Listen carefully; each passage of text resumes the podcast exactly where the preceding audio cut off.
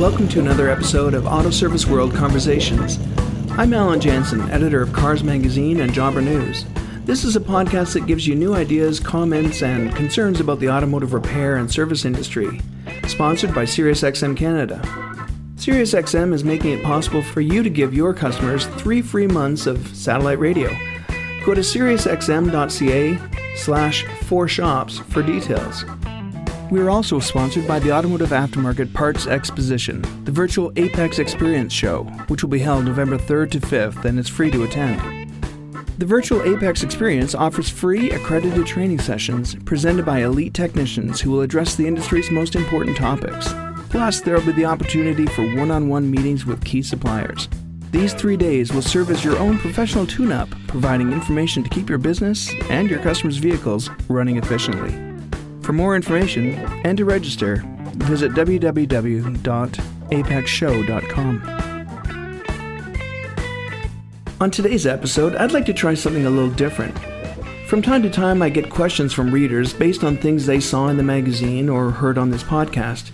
And sometimes they're looking for a little direction or, or information. I, I love hearing from you guys, although I have to say I'm, I'm really no expert at auto repair or even business management. I just talk to a lot of people each week and I can usually source a pretty good answer from them. In any case, I thought it'd be fun to make these questions public from time to time because you never know who else has the same question. I don't want to single anyone out, of course. I'll, I'll keep it anonymous, but if this Q&A can help you, that's great.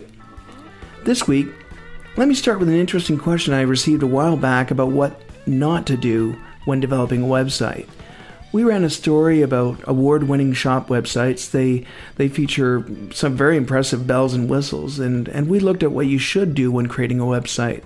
But this person wanted to know the pitfalls they should avoid. It's a valid question. To me, the answer seems clear. As in all marketing efforts, the ultimate goal is to persuade someone to buy what you're selling. And in the case of auto repair, you, you want that vehicle in your shop. The problem is that sometimes the website does not facilitate that very important next step yes, you can have your street address prominently posted, and sometimes you've got a Google map to help them find you, but they may have some important questions before they commit to patronizing your shop. So, the ability to offer feedback to customers is absolutely critical. I'm sure you've posted your phone number, and that's great. But there are some great tools that allow you to answer questions and even communicate in real time with people through the website. But if you encourage people to leave questions or make comments, it's really critical that you monitor that application very carefully. Nothing is worse in the digital age than being left hanging. Just this week, I heard from a friend who had dropped nearly $2,000 on repairs to his vehicle at a shop that isn't the one he normally goes to. For the shop that he normally goes to, that's gotta hurt. Somebody lost out on a big sale from a regular client.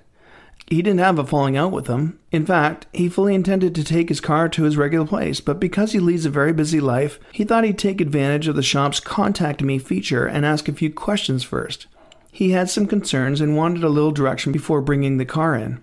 Problem was, he never heard back. Weeks passed, and eventually he just found another more responsive site. The first shop's oversight led to a missed opportunity worth almost $2,000, and they probably still don't even know what happened.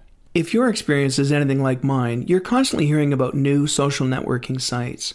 They sprout up with astounding speed, and if they don't meet a real need, they disappear just as quickly. Trying to keep up with the latest cyber trends is a full time job these days, and as someone who's in the communications business, I sort of feel it's part of my job to know what's out there and how these sites are distinct from one another. In a winner take all environment, even the tiniest features could spell the difference between success and failure. That's because as consumers in the digital age, we've become a very demanding bunch, and we'll probably get even pickier still. We want the sites we visit to load quickly, navigate easily, and update frequently. And above all, they have to be useful. If your business has a web presence, it is undoubtedly being assessed by very critical users, whether you know it or not. This shouldn't scare you. It just means that you have to put some effort into how you're being perceived by the virtual tire kickers who are out there. The internet is like any new tool. You have to know how to use it, or you run the risk of hurting your reputation and wasting your money. I'm guilty of it myself. I started a blog a while ago where I posted a few self important thoughts about life and culture. It featured a couple of essays that I was proud of and a few observations, but I quickly ran out of things to say and it faded into silence after a while. Like so many people, I exerted moderate effort for a fortnight, and then I lost interest. It's been neglected ever since. Recently, I checked in on my forgotten blog and found some comments there. They'd been sitting there unread, unappreciated, and unaddressed. Kind of like my friend's questions to his service provider.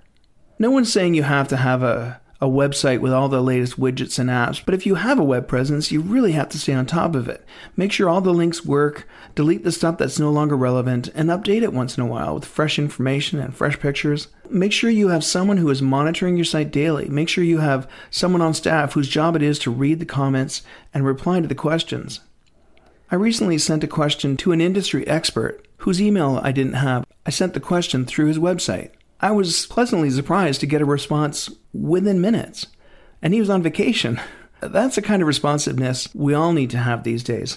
If you don't, you may have already lost business, and you may never know about it. Well, that's it for another episode of Auto Service World Conversations. I'll do this again from time to time, answering the questions you send in. So if you have something you want me to address, drop me a note. And of course, I'd like to hear what you thought of this observation and whether it applies to your shop. If you have a point of view you'd like to share with the industry, you could be a guest on an upcoming podcast. Tell me what's on your mind and I'll give you a call. You can subscribe to Auto Service World Conversations on Apple Podcasts or simply visit autoserviceworld.com every Monday morning to hear another conversation.